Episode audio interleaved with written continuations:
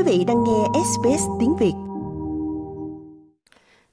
Khi nhà thám hiểm người Anh James Cook và thủy thủ đoàn của ông lần đầu tiên tiếp xúc với người thổ dân vào năm 1970, hàng chục ngọn giáo được lấy đi từ các láng trại của những người thổ dân, các chủ nhân truyền thống ở vịnh Botany Bay.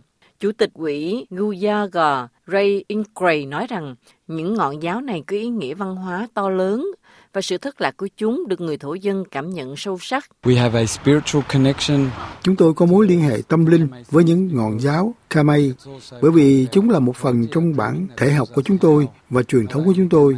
Những ngọn giáo kể chúng tôi biết về việc Kamei Botany Bay được tạo ra như thế nào, cũng như cách mà con người đến từ cá đuối gai. Và còn một điều quan trọng nữa là nó gắn liền với lịch sử chung của chúng tôi, đồng thời cũng đối với tất cả những người Úc, bởi vì nó phản ảnh thời điểm tiếp xúc đầu tiên. Hơn 250 năm sau, trong số những ngọn giáo bị lấy đi đó thì chỉ có bốn ngọn được trả trở về.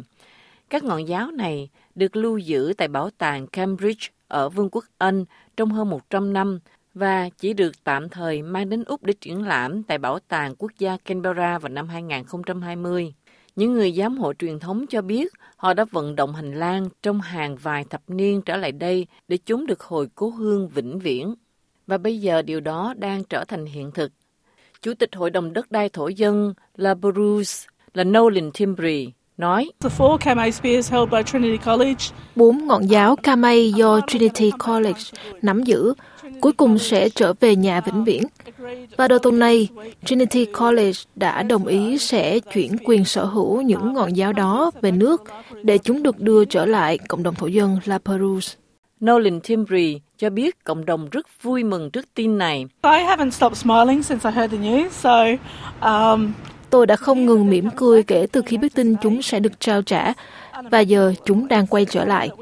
Đây thật sự là điều không thể tưởng tượng được. Đó là điều mà chúng tôi đã dàn xếp và thương lượng trong một khoảng thời gian dài. Khi những ngọn giáo quay trở lại Úc, Ray Incray nói rằng chúng sẽ được trưng bày ở trung tâm dành cho du khách mới xây dựng trên đất Cornell. Người phụ trách cấp cao của Bảo tàng Quốc gia Úc, tiến sĩ Ian Coates, coi việc hồi hương là một bước tiến tích cực trong việc thúc đẩy quản lý các bộ sưu tập một cách tôn trọng trên toàn thế giới. Đó chắc chắn là điều mà Bảo tàng Quốc gia Úc ở Canberra chúng tôi làm việc rất nhiều với các cộng đồng bản địa và lắng nghe ý kiến của họ.